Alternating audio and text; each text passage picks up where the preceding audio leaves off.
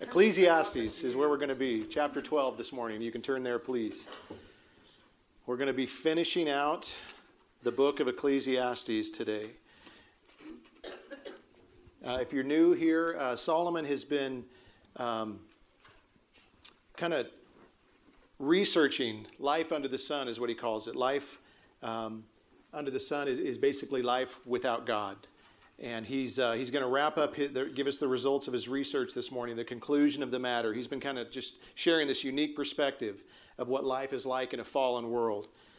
And, and the neat thing is that Solomon has walked down every path that we can potentially go down uh, in this world, things that we think will lead to life, things that we think will lead to satisfaction. He's gone down these paths for us, checked out what's down there, and then he's, he's come back and said, yeah, there's no life there. There's a, and he puts kind of like dead end signs up for us so that we don't have to waste our time. That's, that's kind of the idea of what he's doing in, in Ecclesiastes.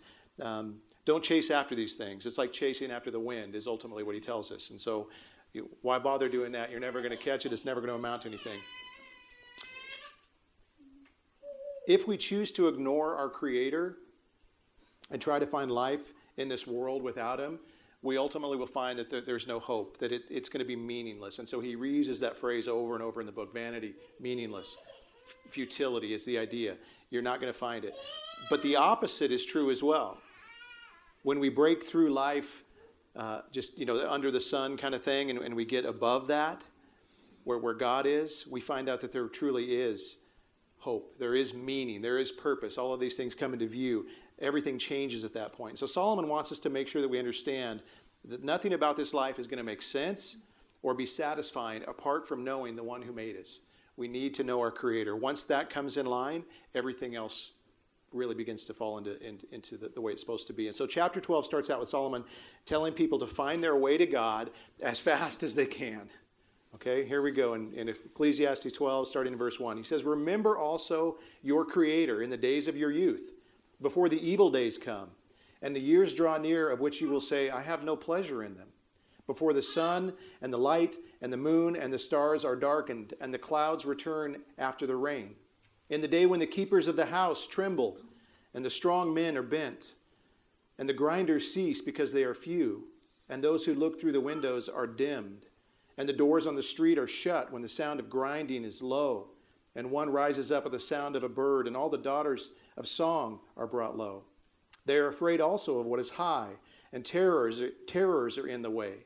The almond tree blossoms, the grasshopper drags itself along, and desire fails because man is going to his eternal home, and the mourners go about the streets.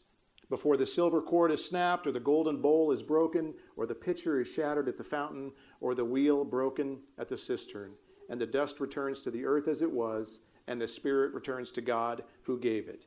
Vanity of vanity, says the preacher, all is vanity.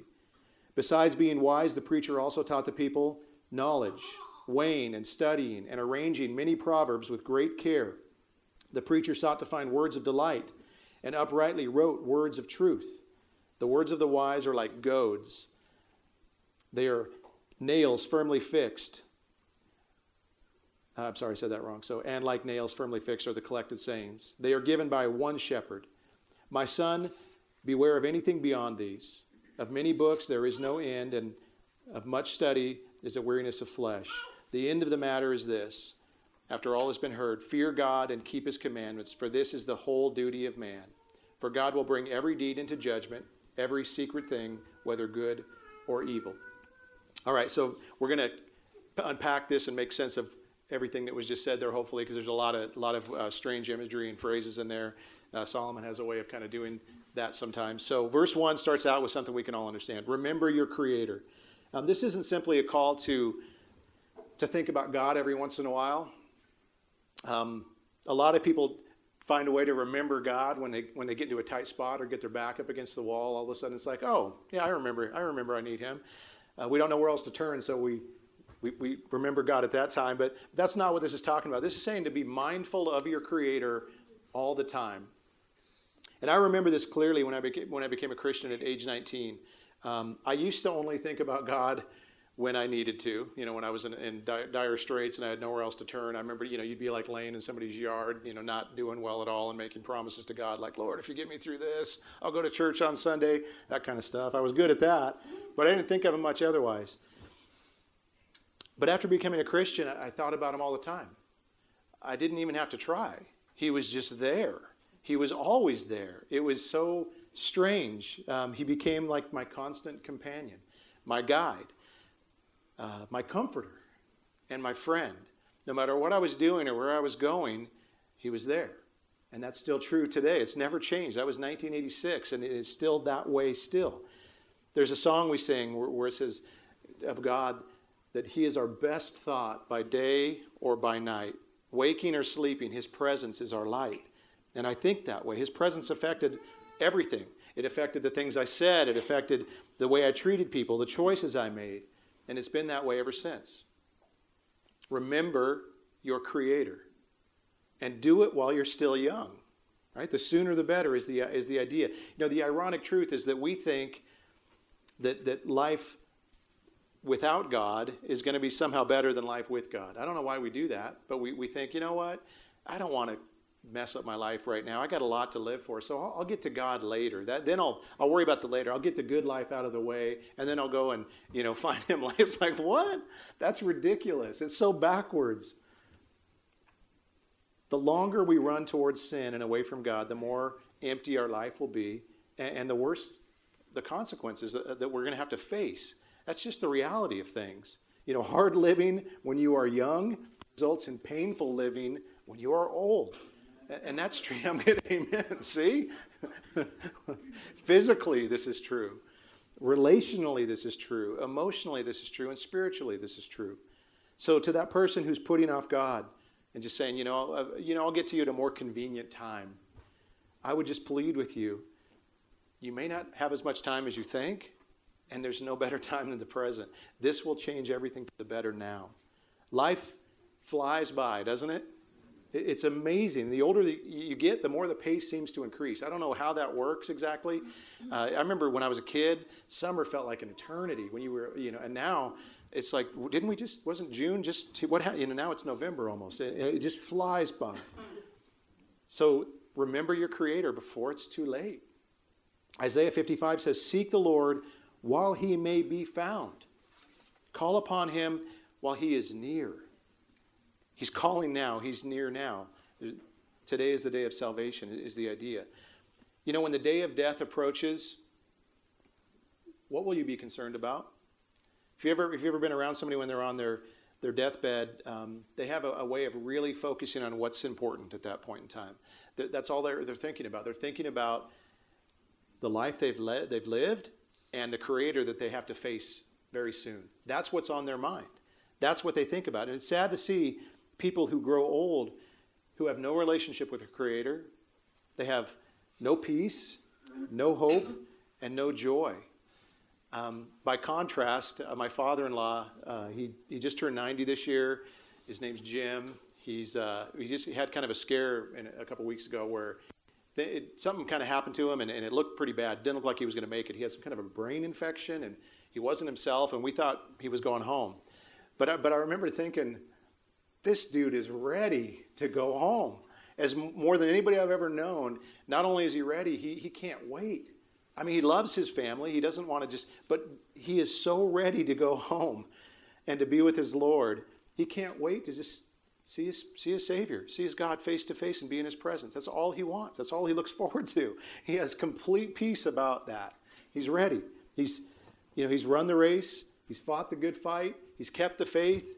And and he's left it all on the field. You know that, that, that we use that phrase like there's he didn't hold anything back. He's he's ready. He knows what he's going to hear when he gets there, and he can't wait. So I would just encourage you know don't don't assume that a relationship with God will come later. if it's not important to you now, there's no reason to think it's going to be important to you later. Establish it today. Is God central in your life right now? Is he the one who sustains you now? If that's the case, then that means he'll be the one that does that for you later as well. So I, I like just that idea. God's holding his hand out to you today. Don't slap it away. You know, I see people do that over and over again. It's like God is reaching his hand out to you and you're just slapping it away. How many times is that going to happen before he just doesn't offer again? You know, and I know there's a theological constraint that, that I believe that he will, he will get his man, but, but don't mess with this. And by the way, how sad is it that we have to be told to remember our God? I just thought about that. You know, remember how sad. What the condition of man is so bad that we have to be told to remember Him, to think about Him.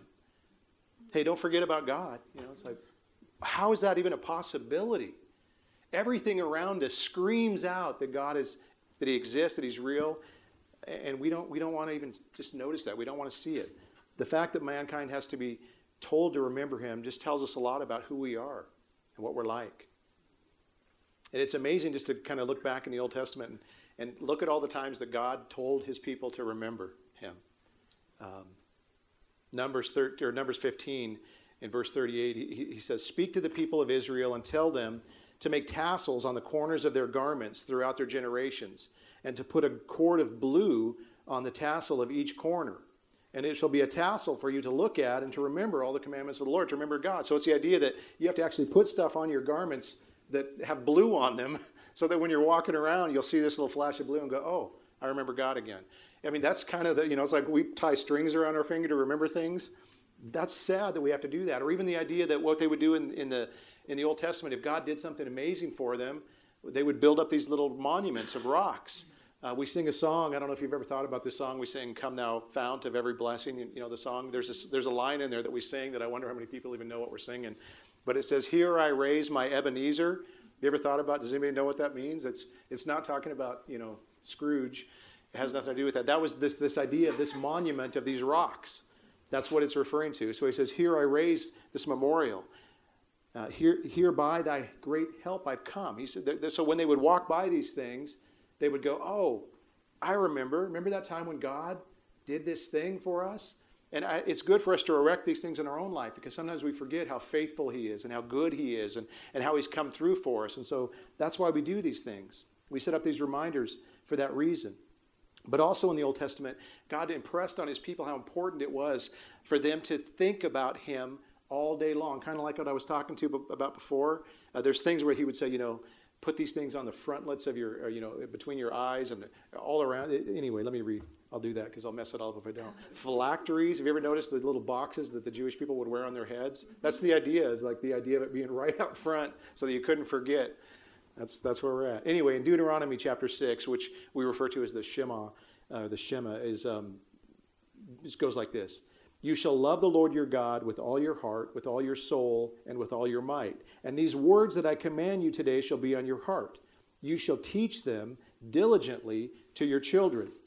You shall talk of them when you sit in your house, and when you walk by the way, and when you lie down, and when you rise. Now, what does that cover? The whole day. That's 24 7 situations, what that's talking about. Then he says this You shall bind them as a sign on your hand, and they shall be as frontlets between your eyes. So you just imagine that. You'll never forget it. You shall write them on the doorposts of your house and on your gates. So it's the idea of you just never stop thinking about him. You never get to a point where you could forget. But it's amazing again, and if you go back and look at Jewish history, how quickly the next generation would forget about God they would bring the law out and they would be like, oh, we've never heard of this before. It's like, how does that happen?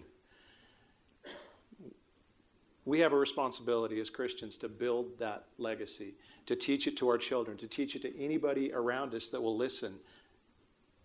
The opposite of remembering your Creator is to ignore Him or to deny that He exists. And I think we see plenty of that happening today. And if I were to ask you today in this room, you know, how many of you guys deny him or ignore that he exists. Nobody would really say that.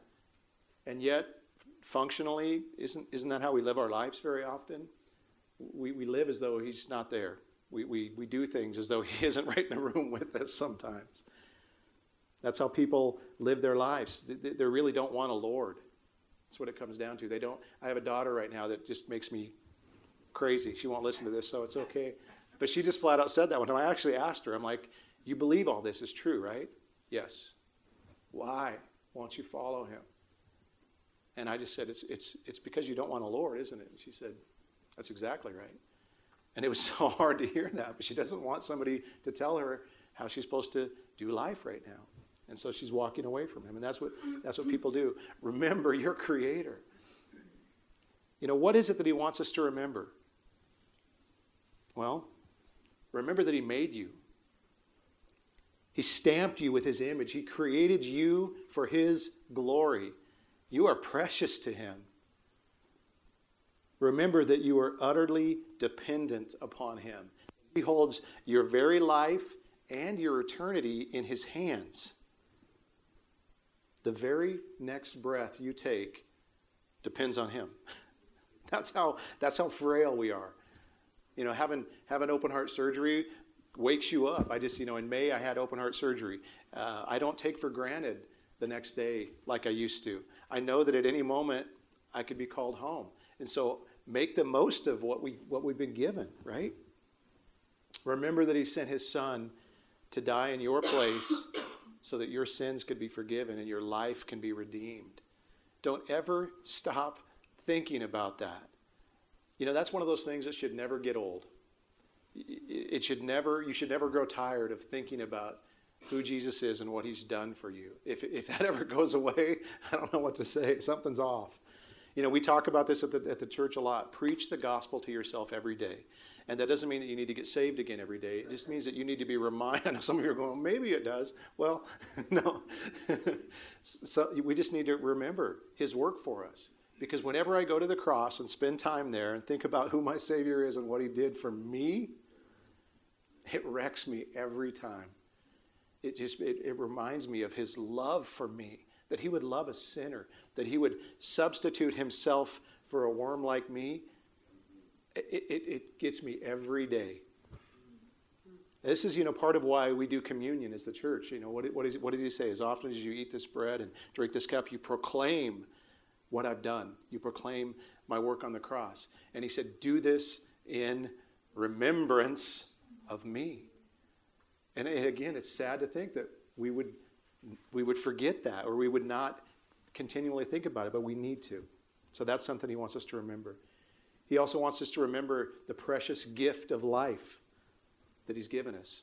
It matters to him what you do with it, it matters to him how you live. We need to remember that He's holy. This, this passage, this section ends with the fact that we will stand before Him as our judge one day and give an account for what we do. Remember that as you live your life. You know, I think sometimes when we become saved, we have this idea of like, we got to get out of jail free card, and now we just, you know, woohoo. And, and no, you still have to stand before Him someday and, and give an account. Remember His commands, not as a burden, not as a weight on your back, but as a way that leads you to life. They're a delight. You don't have to do them. Jesus satisfied all the righteous requirements of God and the law. It's done, it is finished. You get to. You get to actually live in a, in a way that pleases Him now. So remember these things. If you ignore these things, just see how that works out for you. See what unfolds next. It's like, it's not good, it ain't, it ain't pretty. So enjoy your youth while you have it but don't leave God out of it. The author's point is that life can be so much more enjoyable when you're young. So take advantage of it, but make sure you do it to the glory of God. You have, if, you know, I'm talking to the young people now. Sorry, older people. You know, you know who you are. I'm not going to look. Uh, young people, young people, you have strength, energy, you have vitality take it for granted because it just doesn't last very long. All the older people are kind of going, Yeah, amen. I remember feeling invincible when I was young. The thought of growing old just didn't even enter into my mind at all. And now here I am in my mid 50s. I went to the movie theater the other day for the first time in a long time. I haven't been forever. And uh, I almost qualified for the senior discount. it was like, how did that happen? When did that happen? That's weird. I, I know um, I'm like a, I remember things. I don't know why, I just do. I remember names. Mike mentioned that. I remember things. I never forget meetings. I don't have to write things down. I just remember. And a couple weeks ago, I get a call at home. I'm at home, finished dinner. I'm getting into my comfies. I'm getting ready to settle in for the evening. And Chad calls and he's like, Are you okay? I'm like, Yeah, I'm okay. He's like, We have a meeting. You're late. What's, you know, I don't, I never do, I'm the guy that reminds the guys not to miss the meeting. I'm not the guy that misses the meeting. I've become the guy that misses the meeting. That's weird. Really weird. Oldness sneaks up on you. It doesn't announce its presence, it just all of a sudden is there one day. You know, it's been well said that a sign of the onset of old age is when your, your knees buckle, but your belt won't. Some of you know that as well. Pretty soon, it's like I'll be giving out fruit cake as Christmas presents and thinking it's right. I don't know how that works, but I, I don't know. I think older people do fruit cake. It's a, it's a, it's a rule, I think. But, so enjoy your youth. Enjoy your youth while you have it, but remember your Creator. The decisions you make when you're young will impact the direction of your life later. So don't, don't make any mistakes about that. If God is part of your life when you're young and you enjoy communion and companionship with Him, it will carry on into your later years. And you're going to need it according to what Solomon writes next. So he has a way of uh, painting a, a, pretty depressing picture at times, and, and, and he kind of does that in a fun way in, in these next verses. So verses 1 through 7, they're actually one long run on sentence um, where he kind of describes the, the fun journey of growing old. And one commentator suggested that the sentence is long on purpose because it will leave the reader out of breath by the end of it, uh, making the reality of growing older that much more clear. It's kind of a fun passage. Uh, it reminds me of growing up around my grandparents. Um, and their friends when I was young. They had a, a, little cabin in McCall, Idaho. We would go there every summer and spend time with my grandparents. And they would invite their, their friends over who were also, I called them geezers at the time. I, I'm less likely to now, but they would all come over. And one of the first things that they would do when they would start, to, start out is ask each other how they're doing. And it's like, oh boy, here it comes. Um, what ensued next was just a long list of all the physical ailment, ailments they've been dealing with lately. And so it's like, oh, I'm good, but you know, my arthritis been acting up, my you know, my hips giving me trouble, and and now it was on for the next 30 minutes. It was just them one upping each other with with you know my, their doctor's appointments and the medications they were on, and uh, you know the operations that were coming up. And I just remember thinking, boy, I hope I'm not like that. when I'm their age. But guess what?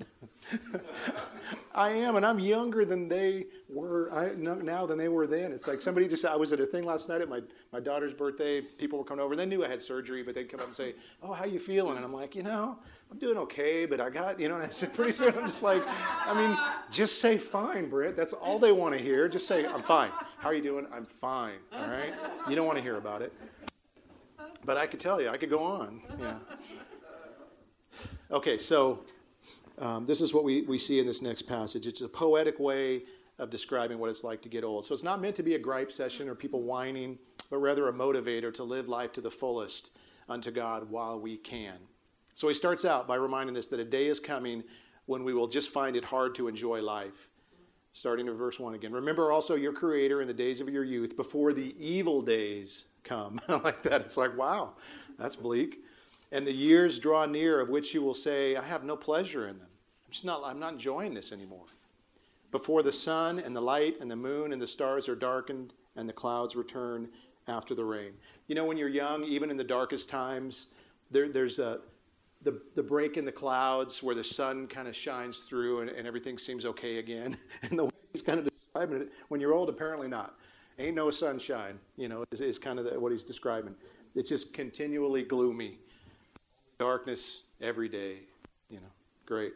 Verse 3 says, In the day when the keepers of the house tremble.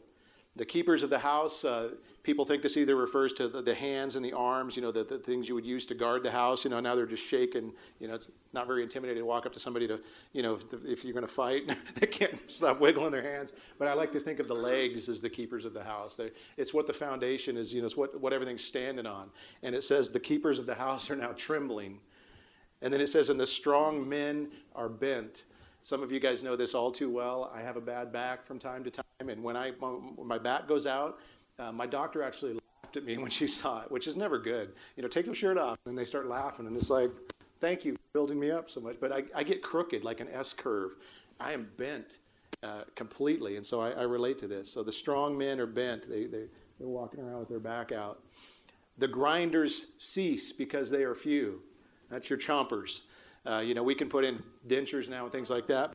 But in this day, when you lost your teeth, you know, soft food from there on out, pretty much. So that's what that one's talking about. And then it says, and, and those who look through the windows are dimmed. Um, this is talking about our eyes, and, and we all know that, you know, all too well. I bought a Bible now that you can probably read from where you're sitting because I can't read small things anymore. I find myself, you know, trying to do this all the time, even on things that aren't my phone. You know, it's like, can I blow that up? No. I can't see anything. Verse 4, he goes on and he says, uh, The doors of the street are shut when the sound of grinding is low. So the idea of when you close the doors, you can't hear anything anymore. So your ears, that you don't hear what you used to hear. And he even goes on to, to kind of say, uh, and one rises up at the sound of a bird, and all the daughters of song are brought low. So the idea is that one, you can't sleep in, and I don't know what that is about older people, but they get up super early, so they want to sleep, but even the sound of a bird makes them wake up. So it's not something they really want to be hearing and, and getting out of bed, but the stuff they want to hear, the, the, the songs of daughters, they can't hear. And so it's my wife calls it selective hearing. She accuses me this of all the time. You know, like I, I you don't ever listen to me, and it's like I, I don't hear you half the time is what I think is happening, but I'm not sure. I want to hear what she has to say in case she listens. I just can't. Verse five goes on to say, "They are afraid also of what is high, and terrors in the way." So this is the idea of you know tripping on something, or you know people falling out of the bathtub or whatever. You know, you hear about this all the time. You know, I've fallen and I can't get up kind of a situation, or driving at night. I, can't see at night like I used to, especially if it's raining. I don't know what's going on there, but you know, I, I, a deer coming out or whatever. It's like I'm afraid of terrors in the way now. I didn't, didn't used to be. And then it says the almond tree blossoms. Uh, if you've ever seen an almond tree blossom, guess what color it is? Beautiful white. So talking about a head of hair that, that goes gray. The grasshopper drags itself along. Uh, if you know grasshoppers, usually you know when, they, when they're when they're young and they can spring around. They've got spring in their step. They're flying all over the place, but it gets to the point where there's no spring in their step anymore, and they, they can't do what they used to do. So you just they drag themselves along. And then it says, and then desire fails. And and the King James I think talks about the caperberry. Uh, the caperberry was something that would stimulate your appetite or your would stimulate. I don't know how to say it in a polite way. This, yeah, yeah, desires of sorts. In case there's kids in the room so that's what that was. So your desire fails. You know, you just, it's like the spirit is willing, but the flesh is weak. that's just the way it works when you get older. It's like I'd really like to, but you know, I just I don't have any energy. I want to lay down and go to sleep. So that's how it goes. Uh, verses 6 through 8, Solomon uses several phrases that commentators speculate on as trying to figure out what, what these things mean.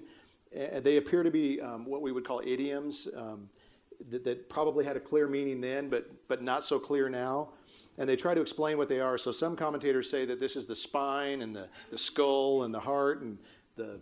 I don't know how they're coming up with this because it's not real clear from what you're reading and there's no real indication. Uh, other people have different ideas, but but they all seem to be related to water, which often symbolizes life. So even though we can't be completely sure what what they mean, it's clear they all have to do with our lives ending. So we use phrases like um, "kick the bucket" or "pushing up daisies." we know what that means now, but you know, 100 years from now, people are going to go, huh? What does that mean? And that's kind of what we're dealing with here. So it goes on to say uh, at the end of verse 5 Man is going to his eternal home, and the mourners go about the streets before the silver cord is snapped, or the golden bowl is broken, or the pitcher is shattered at the fountain, or the wheel broken at the cistern.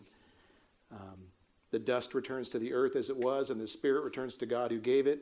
Vanity of vanity, says the preacher, all is vanity. So, verse 8, you see, I don't know what the golden bowl is and the silver. If anybody has ideas, you can you can throw them in there. But but the idea is that life's coming to an end, and it, it's a you know it's it's happening. Uh, verse eight, Solomon repeats that phrase that is used throughout Ecclesiastes about vanity, and um, so other translations, like I said, say meaningless or futile. The Hebrew word for this really just means vapor. It's the word um, hevel, and it means vapor. So the idea of, um, if you can imagine, uh, if you blew out smoke or, if you cold morning, that, that kind of that just goes away real fast. It's quick. And I think that's probably what he has in mind here because it would be kind of weird for Solomon to say, hey, look, you're going to die and you're going to go to your eternal home and your spirit is going to return to God. What a meaningless waste of time. I mean, that doesn't, you know, that doesn't make sense right there. But the idea of vapor certainly does. Um, because other times, you know, he, he refers to something as just meaningless chasing after the wind. This is important. And I think this is probably more like what James says in, in the New Testament, where he says, What is your life? You are a mist that appears for a little time and then vanishes. So he, wants us to understand how quickly life goes by. Its death is certain, it's going to come to everyone. We don't know when it will come, so remember your Creator as soon as possible. Because we're talking about eternity here. Um, it's a popular thought today in the, in the world that we die and that's it. Nothing, nothing after that. Um, that's the way. That's the way it all ends. And I think we see the result of this in our society when people are taught that there is no God, that we're all just here by a random act of chance, and there's nothing after this. Um, you, you, begin to act accordingly, don't you? The teaching and acceptance of evolution is, is a, again proof of this. It tells us that, that, that we're just animals, we don't matter, and so we, we begin to act like that. But if you tell people that they're created in the image of God and that they will stand before Him one day to give an account, they should take that pretty seriously. And that's exactly what Solomon's trying to drive home here. He explains even why he's written these things, starting in verse 9. He said, Besides being wise, the preacher also taught the people knowledge, weighing and studying and arranging many proverbs with great care. The preacher sought to find words of delight, and uprightly he wrote words of truth. The words of the wise are like goads. Goads are the long sticks with the point on them that they would use to, to get oxen to go where they wanted them to go. The words of the wise are like goads, and like nails firmly fixed are the collected sayings. They are given by one shepherd. My son, beware of anything beyond these. Of making many books there is no end, and much study is a weariness of the flesh. So he's these things that have been written down, he wants us to know this is a grace of God. The fact that these would be written down for us to, to read and to, to study and to know is God's grace. Don't ignore these words. They've been inspired by the Holy Spirit and preserved for us to read and to benefit from. The Bible is filled with, with wisdom for life. It's meant to be that sharp stick that some of us need to get us to go where we need to be, right? Sometimes that's what the word is. Sometimes our job is to, to comfort the afflicted, and sometimes it's to afflict the comfortable. That's what God's word does. It does both of those things. It's also meant to keep us from harm. You know, those goads, the, the way that the Bible works, sometimes it's like those safety bumpers that come up in the, in the bowling alley so that you can't, you know, go off into the gutter. That's what God's word does. It keeps us going down the path where we're supposed to go. And it's also meant to be like a nail that, that holds us fast and that gives us stability and, and a strong foundation to stand upon. I love that it says that this is the word of one shepherd. So it's such a beautiful thought, you know, one shepherd. This is the voice of one shepherd. I don't know if Solomon knew what he was writing when he wrote that, but I know what it means. The collective words of God are found in this book. It's the voice of one shepherd for us to hear. And I love that he, he pleads even in verse 12, My son, He's, he's pleading with him like a dad would with his kids. My son, listen to this. Listen. You can hear of the, the heart of a father warning them. Beware of anything beyond these words. This is sufficient. This is what we need for life and godliness. Beware of anything beyond these words. We always look to add to it or take away from it. Don't do that. It's good the way God has given it to us. You know, there's just tons of experts out there. There's tons of places to look for answers right now. You can you can go so many different avenues, and, and people will tell you how you're supposed to live, and how you're supposed to think, and what you're supposed to believe, and how you know all of this stuff. What you're supposed to tolerate, not tolerate, accept, not accept. It's all out there. I can't think of another time when it seems so hard to know the truth it's, it's exhausting some days. You know, you try to find an answer and you, you can find out five different truths on any given. It's like, what is that? One of them's not right, or one of them is right, four of them aren't. Jesus boldly proclaimed in John 17 that the Bible is the Word of God and it's true. This is truth. Sanctify them by your word. Your word is truth. Jesus also said, My sheep hear my voice, and I know them, and they follow me. This is the, the word of one shepherd. His sheep hear his voice. If you have no interest in hearing his word and following what it says, there's a better than good chance that you're not one of his sheep. And I don't say that in a judgmental way. I say that in a, in a way just to warn you because I, I worry about this a lot. How many people sit in churches week after week thinking that they're one of his sheep, and they're just not. You know, I remember what it was like before I was a sheep. I didn't care what this word said. I didn't care about honoring my, my father. I didn't care about any of that. I cared about doing what I wanted to do, and that was it. Back in my goat days, I like to call them. uh, when I became a sheep, all of that changed. I didn't do it. I didn't all, I mean, all of a sudden I had a desire to devour his word, to learn it, to hear it. When I read something in it that, that didn't align with what I was doing, guess what I wanted to change? I wanted to change what I was doing and align with this because I had a father who loved me. And it wasn't again that I had to do this to, to earn his favor, to, you know, or to keep it, but I got I got to do this because because it was an act of worship. And I, I still to this day, the way I live and the things that I do and how I obey him and how I honor him matter because one day I'm going to stand before him. And he's going to say, What? What's he going to say to me? You know, I want to hear those words. Well done. Well done, son. Well done, good and faithful servant. Enter into my, my rest. And so this matters to me. You ever think about that, that day when you'll stand before him and look in his face? It's going to be amazing. Well, Solomon wraps it all up for us in verse 13.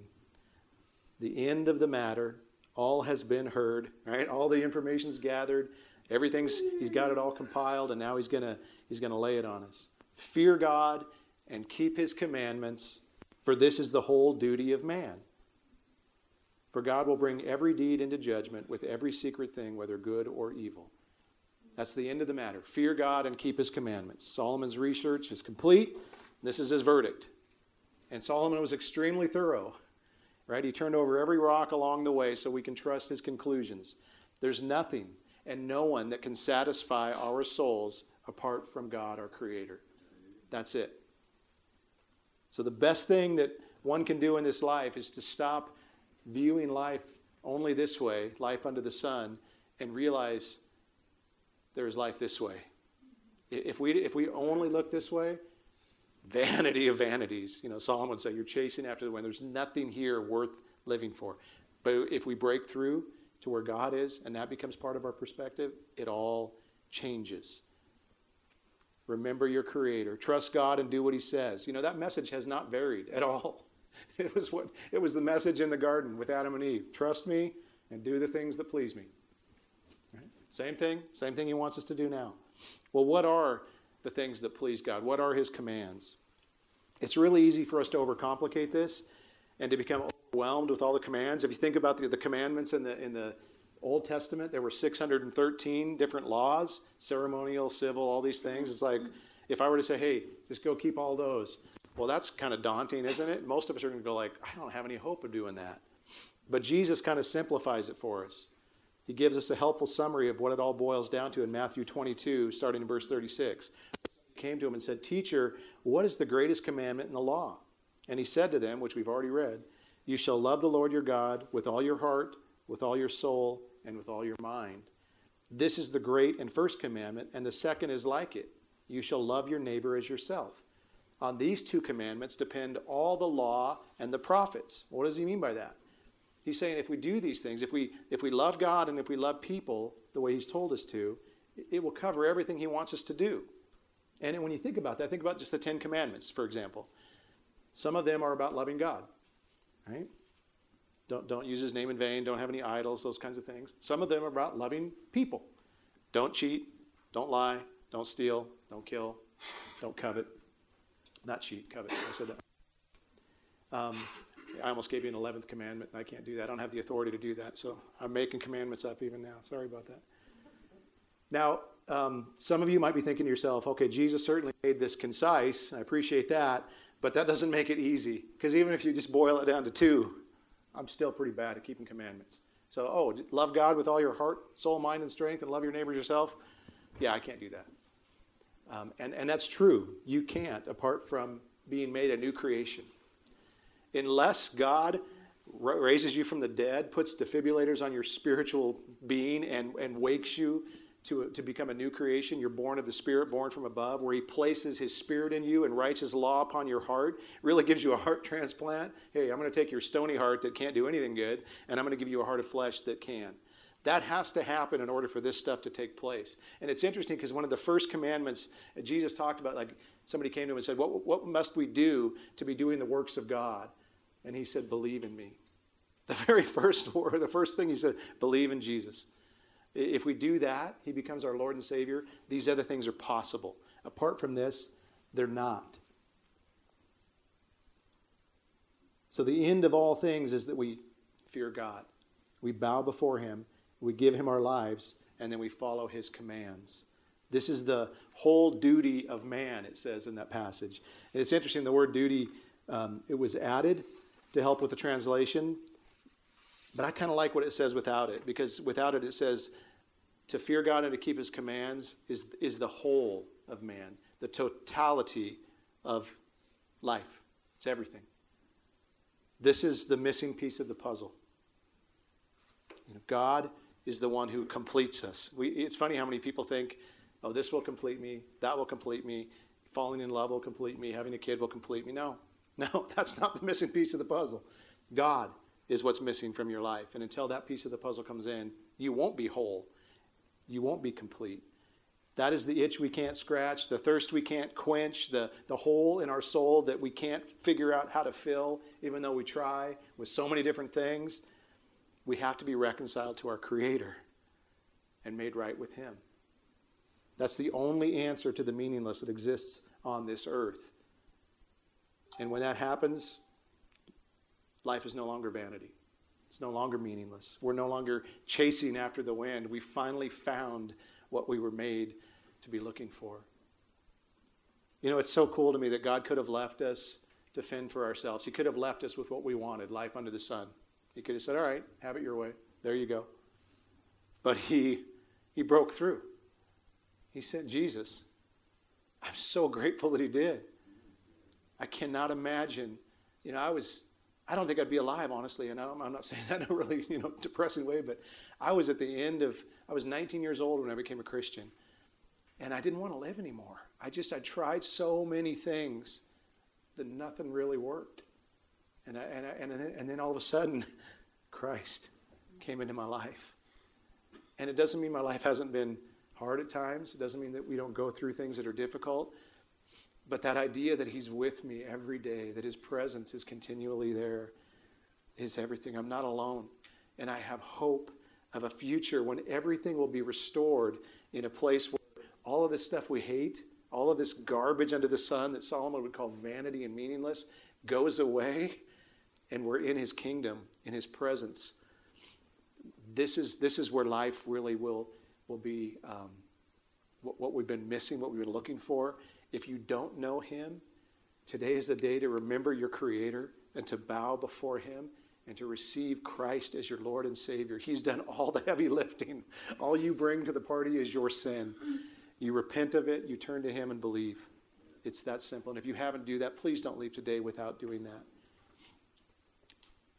There's a verse that um, it's, it's almost a weird verse to read in John 12 25. Whoever loves his life will lose it.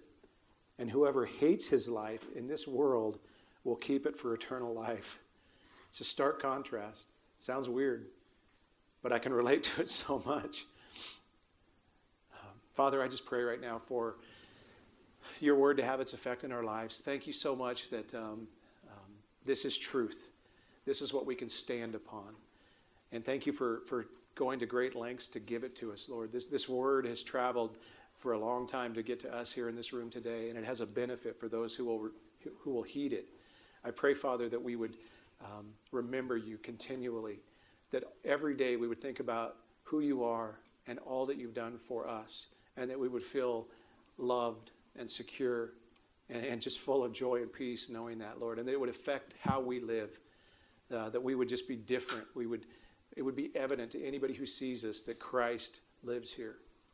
And so, Lord, use this church and this community. Please, Lord, help us to, to take this word of salvation, this hope, for, for sinners that need it into this world. And Lord, may it, may it just change the people around us. May it change us. And uh, may you be glorified in it all, we ask in Jesus' name. Amen. Amen.